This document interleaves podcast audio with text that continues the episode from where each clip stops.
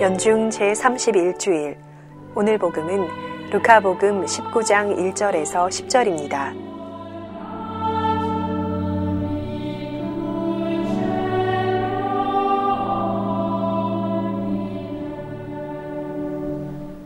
주님께서 여러분과 함께 루카가 전한 거룩한 복음입니다. 그때 예수님께서 예리코에 들어가시어 거리를 지나가고 계셨다. 마침 거기에 자케오라는 사람이 있었는데 그는 세관장이고 또 부자였다. 그는 예수님께서 어떤 분이신지 보려고 애썼지만 군중에 가려 볼 수가 없었다. 키가 작았기 때문이다. 그래서 앞질러 달려가 돌 무화과 나무로 올라갔다. 그곳을 지나가시는 예수님을 보려는 것이었다. 예수님께서 거기에 이르러 위를 쳐다보시며 그에게 이르셨다. 자케오야, 얼른 내려오너라. 오늘 내가 내 집에 머물러야 하겠다. 자케오는 얼른 내려와 예수님을 기쁘게 맞아들였다. 그것을 보고 사람들은 모두 저희가 죄인의 집에 들어가 묵는군 하고 투덜거렸다. 그러나 자케오는 일어서서 주님께 말하였다. 보십시오, 주님. 제 재산의 반을 가난한 이들에게 주겠습니다. 그리고 제가 다른 사람 것을 횡령하였다면 내 곡절로 갚겠습니다. 그러자 예수님께서 그에게 이르셨다. 오늘 이 집에 구원이 내렸다. 이 사람도 아브라함의 자손이기 때문이다. 사람의 아들은 이른 이들을 찾아 구원하러 왔다. 주님의 말씀입니다.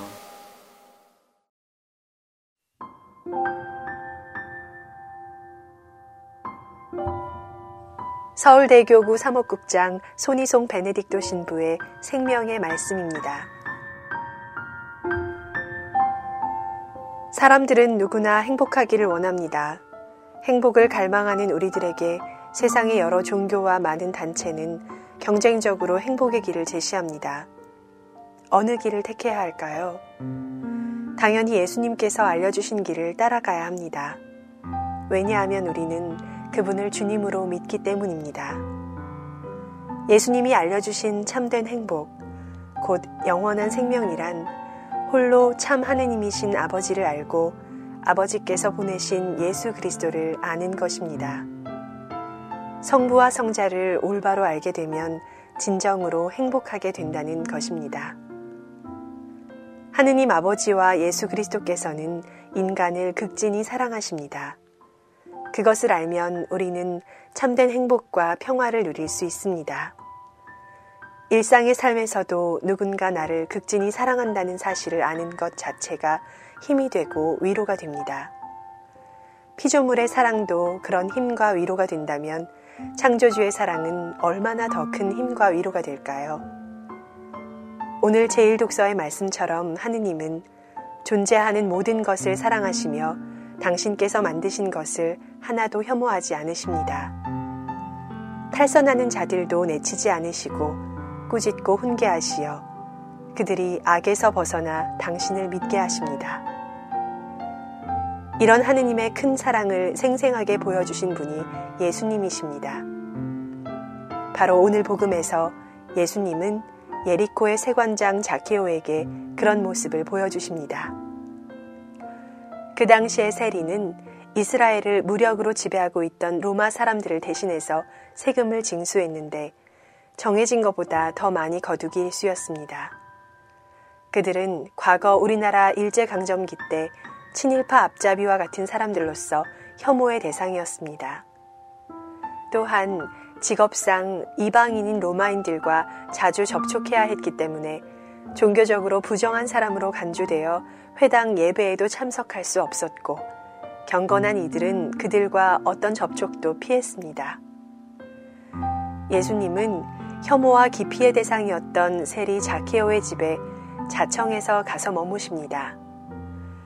죄인이 자기 죄 때문에 죽기보다는 회개하여 살길 원하시는 하느님의 자비로운 마음을 전해주신 것입니다.